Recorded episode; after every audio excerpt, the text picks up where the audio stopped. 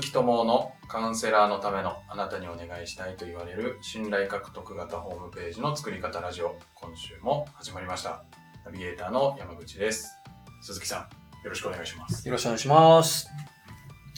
えっと、はいあのー運動会に行ってまいりまして、おおまあ、あの、幼稚園の運動会に行ってまいりまして、はで、まあ、あの、うち次男がですね、えっと、幼稚園の年少さんなんですけいど、はまあ、あの、運動会行ってきたんですよ。でですね、はいあのーまあ別にどっちのことの話じゃないんですけども、あの、綱引きってあるじゃないですか。いありますねあったんですよ。はうんで、あれ、なんで綱引きあるのかなって思ったんですよ。いはいえっと、まあ、普通ね、まあ、普通というか、まあ、当然あの幼稚園の運動会なんで、まあ、当然幼稚園、あの、幼稚園生の競技はもちろん OK だし、はで、あとまあ、せいぜいね、親、親子競技っていうのかな、その親と幼稚園生で一緒にやる競技いはいとかは、あのーまあ、いい、OK だと思うんですよ。はいうん。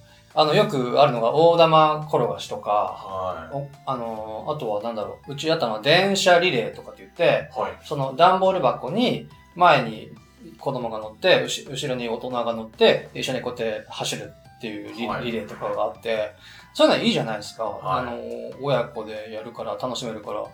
けど、あの、綱引きって、あれガチで大人だけ、あ大人だけ大の人だけなんですよ、綱引き。おおそう。まあ、そレンジとかやんない、やんない、綱引き。確かにそうなんですよ。で、あれ、あのー、いるかしらって思ったんですよ。はいそう。あのーまあ、うちはね、まあ、あのー我が家は、その妻が、その電車リレー、親子競技に出て、はで、僕が、まあ、綱引きになったんでい、はいあのーやったんですけど、はいなんかですね、もう綱引き張り切りすぎて、はいもう肩とか痛めちゃって、はいあのね、手もですね、まあ、なんかもう皮ずりむけそうになっちゃったりとかして、あのそうなんですよ。今若干肩上げたりすると若干痛いんですけど、はいそう。なんか、あれですよね、本当いい年した大人が、なんか急にそういう運動会とかで急に張り切ると、なんか、必要以上になんかダメージを負ったりしますよね、なんかね、そうですね。そうなんですよ。あの、よくお父さんが、あの、最近ないのかなその、あの、は、あの、競争でよくこけたりする映画、は絵面が浮かんだりするんですけどあ、りますね。そうそう。そう、そうなんですよ。あので、綱引きいるのかなとか思いながら、これ、あのー頑張ってきましたっていう話あ。あ、そついつい張り切っちゃいますよね。う。なんいかや、ほどほどにってできない。できないですね。まあ、なんで、全部大人なんでね、はなんかガチでもう、超引くん ですよ。そうなんですよ。うん。まあ、うん。っていう、の綱引きって、いなんか、なんでやってんだろうって思いながら、まあ、はい頑張ってきたっていう話い。です。まあ、ちなみに、えっと、運動会って話で言う、もうもうちょっと話したいんですけど、はい。あの、長男、うち、まあ、小1の長男いるんですけど、はい。の運動会は、えっと、春に開催だったんですね。お春、6月のもう本当初めぐらいだったと思うんですけど、はい。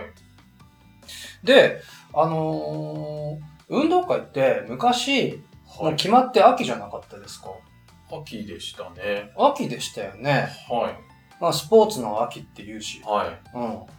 なんですけど、あのーそうですよね。あの、10月10日が昔だって体育の日でしたもんね。は今違って知ってますい。今なんか月曜。そうそうそうそうそう。なんか、何でしたっけハッピーマンデーでしたっけ、はなんかずずれて変わってるんですけど、はい。要はその10月10日がなんか晴れの特異日ああ。、で、統計的に一番晴れるから、あ昔なんか東京オリンピックでしたっけの開会式がそこ、その統計的に晴れの特異日だからそこに持ってきたと。で、以降その10月10日をた体育の日と名付けて、はいそこに晴れるからね、運動会やるっていうこう風習がずっと続いてきたらしいんですけど、はい。なんですけど、今は春っていうのも結構多いら多くらしくて、うちの小学校とかもそうなんですけど、はい。うん、あのーらしいんです。はい。で、なんでかなと思って、ちょっと調べてきたらですね、まあ、はいいろいろ、あの、メリットとかもあって、はい一つは、あの、気候の問題だそうです。要は、 10月10日、まあ、10月に運動会やるっていうことはですよ。で、9月がその練習なわけですよね。ああ。はうん。で、今の9月ってい。結構猛暑なんですよ。結構暑いっすよね。結構な猛暑暑で、はい。そこら辺のこの猛暑対策みたいなやつもあるらしいんですあ。ーで、あとは、あの、昔と違って、今、なんか2学期制とかの学校も結構多くて、はい。む昔1学期、2学期、3学期だったじゃないですかはい。今、1学期、2学期の2学期制ってとこも結構あるんですよ。あそうなんですか。うん。ほう。うちの小学校とかもそうなんですけど、へーで、そそうすると、なんか知らないですけど、そのテスト、テストとかの兼ね合いとかで、あのー秋にはできなくて春にやるっていう、なんかスケジュール上の都合都合があったりとか、 うんあとは、何ですかね、その春にやるっていうことはですね、そこに向けて、その新しく編成されたクラスとかが、はい。あの、なんか一緒になってこう、きょあのー競技をやったり練習したりって、その、なんだろう親睦が深まるっていうんですかね。あーなるほどうん。そうそうそういう、そういうメリットもなんかああるらしくて、はい。そう、なので、あのー今、割と春に運動会やるっていうところが、もう結構、もう、あのー全国的にはもう5割くらいがもう春だそうです。うんそんなになんですそうなんですよ。で、もっと言うと、東京23区ではもう圧倒的に春の方が多くて、ほう。で、中学、中学校に至ってはもう9割が春だそうです。ああ。うなんんそうなんですよ。か時代は 時代。変わってるんですね。いや、本当ですよね。だから、だから、あのー昔の常識は今の非常識だなと思って、あだからもうどんどんどんどんアップドアップデートしていかなきゃなっていうのを、こう、ちょっと思った次第です。そう。あのー昔の常識と、昔の常識ってななんか思い浮かびますあ。昔の常識。僕今一つ思ったのは、あの、昔、こうなんか、風邪ひいたら風呂入んない方がいいみたいなのあったじゃないですかあ。あ。はい。あれも、はい。昔の常識は今の非常識。ん昔の常識は今の非常識らしいですよ。ほう。うん、要要は、その、なんか逆にね、入浴をすることによって、その体とかにあついたウイルスがなが洗い流せるし、はい。あのーなんかい、い今は別に入ってもいいらしいんですよ。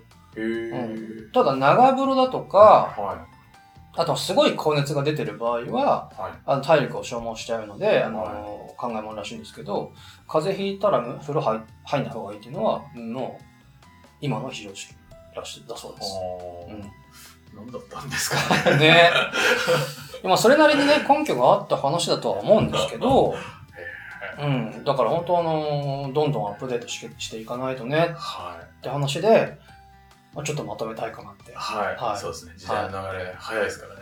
本当ですね。ははい。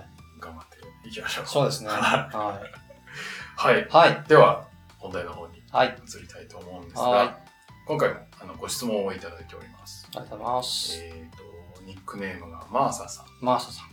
はい。はで今回、マーサさんから2つご質問いただいてるんですが、はせっかくなので2つともお答えしたいので、1週ずつ、2週にわたって、い。はあの、ご質問をご紹介したいなと思っておりまい。。すはで、一つ目のご質問なんですが、えー、2種類の講師の場合は、ホームページはどうなるのでしょうか対象年齢にも幅があるの幅があるのですが、絞った方がよろしいのでしょうかといい。う。うんご質問。ですよね。はい。はい。えっと、多分マーサさんですね。多分その2種類の何か講師をされているっていうことだと思うんですけそのど、ようですですよねはい。そう。まあ、あのーまあ、これですね、そのカウンセラーのためのっていう、まあ、番組なので、まあ、はいちょっと広げて、まあ、解釈すると、まあ、その、まあ、カウンセラーの方もですね、こう、何かいろいろサービスされていて、何かこう、違ったターゲット向けに、はい。なんかこう、なんだ例えばこう子供向けの、うんと、心理カウンセリングと、あとはこう、なんだろうな、例えば30代女性、あ OL 向けのなんかキャリア、キャリアカウンセリングみたいなはい。ことをテーマに活動されてる方とかも、まあいるかなとは思うんで、はい。あの、まあそそういうこう2つのテーマを持って活動されてる方ってうん。いう解釈でお話しできればなと思うんですけど、はい。これですね、えっ、と、これどう思いますどうなんでしょううん。ああの、一応ここまでのですね、はい鈴木さんのこう、はい。ポッドキャストで勉強させていただいた私としては、はい。あの、やっぱターゲットがすごく大事なので、はいうん。それがこう2人いたら、うやん。っぱブレちゃう気がするので、うん。なんか別々にうん。作った方がいいようなは気がする一方で、い。はい。ただなんかせっかくこうアクセスを集めるみたいなことを考えたら、うなんか一個に集約した方がん。うん。こう分散されなくていいのかなみたいななるほど、なるほど。思ったりするんですけどなるほど。そうですよね。どうなんでしょうありがとうございます。はいえっと、そうなんですよ。まさにおっしゃられた通りですね。あのー僕も、まずは、もうターゲットを徹底的に絞んないとダメですよって今までずっとお話ししてきました。はいうん。まあ、なんでかっていうと、まあ、端的に言うとですね、その絞らないと、そのターゲットの痛みと快楽がわかんないからはいっていうとこに多分集約されるんですけど、はい逆にね、その痛みと快楽が分かっちゃったら、そこでターゲット設定が終了です。はいうん。そう。だからその、痛みと快楽さえ分かってしまえば、それに対するアプローチを考えていけばいいっていう話なんで、今度は。はいうん。なんかこう、痛みもわかるんで、それに対するメッセージも当然尖ってきますし、うんうん。で、尖ってくれば、あ、私のことだってこう思ってはいもらえて、で、その、そこからね、お問い合わせだとか、次のステップに行ってもらえる確率も高くなるし、はいうん。まあ、あと、当然、こう、痛みと快楽が分かってるから、なんだろうな、どういうサービスを提供すればいいかっていう、まあ、ちょっとサービス設設計みたいなこともおのずと決まってきますし、はい要はその、なんだろうな、その痛みと快楽に対して、じゃあゴールをどこに設定して、そのゴールまでにどういうこう、はしごをかけてあげればいいかっていうのが、おのずと決まってきます。はいうん。逆にね、その、なんだろうな、もうターゲット、もうすべての、例えば、極端に言うとすべての人がターゲットですよ。はいっていうサービスって、あの、どうなるかっていうと、要は、当然ね、その全ての人に向けて、こう、メッセージを発信していかなきゃいけないんで、はいあの、どうしてもですね、やっぱりこのメッセージの、なんていうかな、その、抽象度が上がりますし、はい要は誰にも当てはまるようなことを言わなきゃいけなくなっちゃうーうんし、だからその、まあ、まあ仮にね、あの、すごくうまくやったとしてもですね、や、ややったとすると、多分ですね、その多くの人の、そこそこの点数は取れると思うんですよ。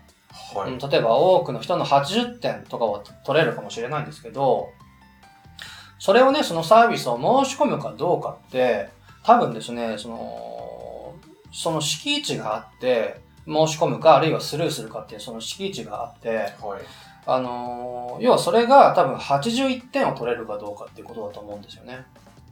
81うん、点81点というか、まあ90点とかでもいいんですけど、は要はその、なんだろうな、あの、80点までは取れるんだけども、そこを超えて、あの、申し込もうって思ってもらうためにいは、はいもうちょっと点数を取らないとダメなんですよね。はいうん。要は、その、なんだろうな、あなたのためなんだよっていう、こう、サービスを提供する必要があるうんわけなんですね。はいうん。で、考えたときに、そのご質問のですね、その2種類の講師の場合は、ホームページどうなるんでしょうかと。で、対象年齢にも幅があるのですが、絞った方がよろしいでしょうかはいっていうことの答えとしては、はいまあ、結論を言っちゃうとですね、あの、もう、ドメイン2つです。まあ、要はホームページ2つ。なるほどうん。あはいのはいーうん。やっぱり絞る必要があるんで、うーんはうん。で、それぞれのドメインで、それぞれのターゲットいっていうことですね。うん。あのーそう、だからまあ、で、二つ目に言われてるのは、その二つのターゲットに合わせた、なんか平均値みたいなホームページを作るとですね、はい あのーさっき言った話とまたひあの重なるんですけども、もうはいどっちにも響かないコンテンツができちゃうんですよね。なうん。あの、あ私のことだって思ってもらわない限り、はい行動は絶対してくれないので、はそう。なので、本当あの、もう本当一人にまで絞り込んでですね、いうんあの、いつも言ってるのはその人の社会的状況だとか、でそれを踏まえた心理的状況だとか、あとはこう、場面的だとか時間的な状況とっていうのをこう、深掘りして深掘りして、どんどん立体的にしてあげて、で、そうすると、あ、具体的にこんなことにお悩みですよねっていうことが分かってくるし、はい。で、えっ、と、で、とりあえずじゃあこういうことを叶えたいですよねっていうことも分かってくるし、うで、えーまあ、とはいえね、ここに行けてない理由ってこれですよねっていう、とはいえできない理由とかが分かってきたりだとか、うん。で、すごくそれ分かるんですよってことを共感できたりだとか、あと、こう、でね、でとはいえ、でも私のサポートで、こういう状況の人がこう、最後こうなったんですっていう、こう、事例も伝えられる、ジャストフィットの事例を伝えられるかもしれないし、っていうことをやって、初めてね、それを読んだ人が、あ、それだったら私にもできるかもしれないなとか、あ、私もそんな状況を手に入れたいわ、とかね。あとは逆にね、その、その何々さんにだったら私の悩み聞いてほしいわって思って、初めてそこから行動を起こしてもらえるんんですよね。はうい。ん。なんです。なので、うん、あのーまあ、まとめじゃないですけど、あのーこのさご質問の答えとしては、あのーまあ、いつものことなんですけど、ターゲットをまずは徹底的に絞りましょうと。はい。うん。で、そうすると、まあ、本当そのターゲットの痛みと火力が分かってくるし、あのよくですね、あの、たまに心配されるのが、なんかそのターゲット、そのターゲットしか来なくなりそうで、ちょっとちょや嫌なんですけど、とかって言われることもあるんですけど、はうん。い。絞ったらやっぱりなんか、そ。そうなっちゃうんじゃないうなっちゃうんじゃないかって思う、はい心配なんですけど、でもそんなことはないんですね。おうあの、なんか、あの、に、に似たような話かなと思って来ましたっていう人が必ず現れるんで、はうん。まあ、まあ正直ある程度ですね、そのターゲットを中心にした、まあちょっとこう、なんていうの、正規分布みたいな傾向にはなってくるかなとは思うんですけい。ど、はい。うん、でも、その人しか来なくなるってことはないし、うん。うん、あのーまあ逆に、その人だけしか来てくれるような状況が作れるんであれば、それがベストかもしれないんですけどね。なるほど。はい。うん。そう。でもまあ、そこでやっぱり、あのー絞らないと、はい。その痛みと快楽っていうのが分かんないので、もうとにかく絞りましょうと。はい。うん、でそうすると必然的にねじゃあそれその人に対して何を伝えればいいのかとかそのどういうメッセージがいいのかとかあとサービス内容どうしようだとかっていうのがもうおのずとこうもう決まってくるので。うん、で、えっとあとその複数のね例えばカウンカウンセリングで言えばカウンセリング複数のテーマがある時にはもう、あのーホームページを分けましょうっていうのが、あの僕のおすすめです。基本、1テーマ、1ホームページがおすすめです。なるっていうのが、まあ、今回のこの質問に対する僕の回答ですね。ほど。はい。は中途半端に 作っい。てはいけないわけですね。そうですね。そうなんですよ。せっかくやるんでね、あの、はい成果の出るホームページをやっぱり作りたいので、うん、あの広く構えちゃうと、やっぱり誰の成果にもつながらなくなっちゃうので、はい。あの、ぎゅっと恐れずに絞っていきましょうっていうのが、あの、僕の考えですね。はい。はい。ありがとうございありがとうごまざいすま。す。はい。では、最後にお知らせです。えーカウンセラーのためのあなたにお願いしたいと言われる信頼獲得型ホームページの作り方ラジオでは、皆様からのご質問を募集しております。ホームページの作り方はもちろんですが、集客や売上アップのお悩みなどご質問いただきましたら、鈴木さんにお答えいただきますので、どしどしご質問ください。